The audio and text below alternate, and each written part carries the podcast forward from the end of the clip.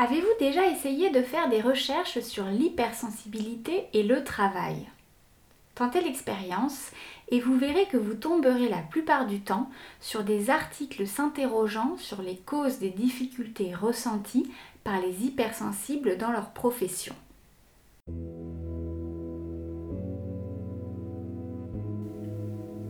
C'est ainsi que s'ouvre le livre que j'ai écrit et qui sort le 14 avril aux éditions Vuibert.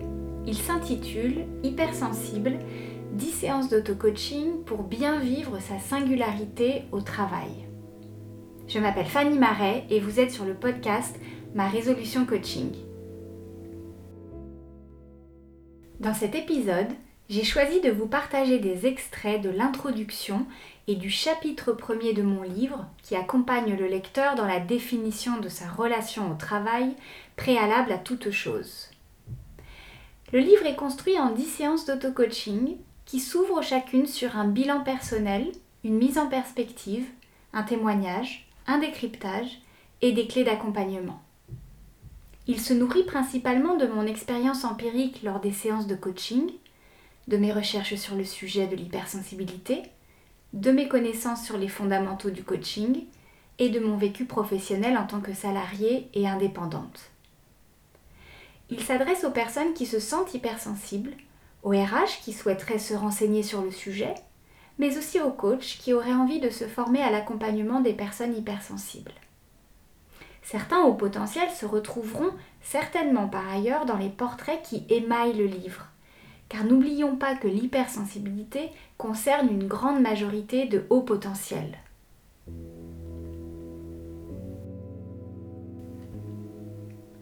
Hypersensibles ne sont pas malheureux au travail. Et quand c'est le cas, cela ne doit pas être une fatalité. Certes, les hypersensibles ne sont pas toujours compris, notamment dans l'entreprise, plutôt connus pour lisser les aspérités. Mais le monde professionnel évolue et certaines formes de travail vous offrent aujourd'hui l'opportunité de manifester davantage votre hypersensibilité.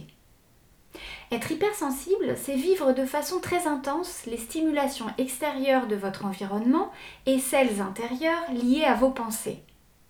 Cette hyperstimulabilité, comme la nommait déjà le psychiatre polonais Dabrowski dans les années 60, conditionne forcément votre connexion physique, émotionnelle et cognitive à vous-même, aux autres et au monde, notamment au monde du travail. Selon la psychologue Hélène Aron, qui fut la première à parler en 1996 des personnes hautement sensibles, ces dernières représenteraient 30% de la population mondiale. Vous êtes donc largement minoritaire dans un monde du travail qui a parfois tendance à assimiler la sensibilité à une hystérie émotionnelle de surcroît féminine. L'hypersensibilité est en outre parfois définie uniquement par le prisme de la sensorialité élevée, aussi appelée hyperesthésie. Cette exacerbation des cinq sens pose bien souvent de grandes difficultés aux hypersensibles qui se heurtent au travail à l'incompréhension de ceux qui ne l'expérimentent pas. Mais l'hypersensibilité, c'est aussi une empathie, une intuition et une imagination qui peuvent constituer de formidables richesses à mettre au service d'une activité professionnelle pleine de sens. Il vous faut avant toute chose savoir ce qui est important pour vous dans votre relation au travail. Si vous êtes hypersensible, les relations que vous entretenez avec vos collègues, vos associés, vos coworkers sont à coup sûr primordiales. Il est important pour vous d'avoir autant que faire se peut des relations de confiance cordiales, dénuées si possible de conflits larvés.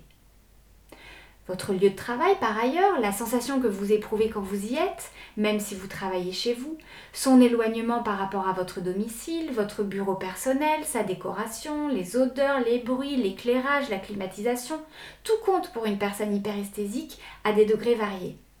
L'open space et le flex office sont vos ennemis jurés.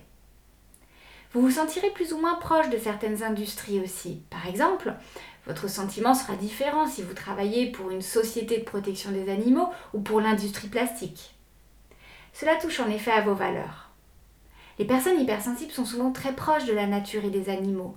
La cause écologique n'est alors pas un simple effet d'affichage. Certaines industries seront donc forcément plus en accord que d'autres avec vos valeurs. Mais cela ne fait pas tout. Vous pouvez travailler pour une industrie chère à votre cœur et le faire dans une ambiance exécrable et un environnement bruyant qui mitigeront votre envie d'occuper ce poste. Vous devrez par la suite définir quels besoins vous souhaitez satisfaire en priorité, en termes d'organisation, de structure et de relations de travail. L'idée est que vous choisissiez la configuration de travail qui se rapproche le plus de votre tempérament hautement sensible. La question étant, êtes-vous au bon endroit?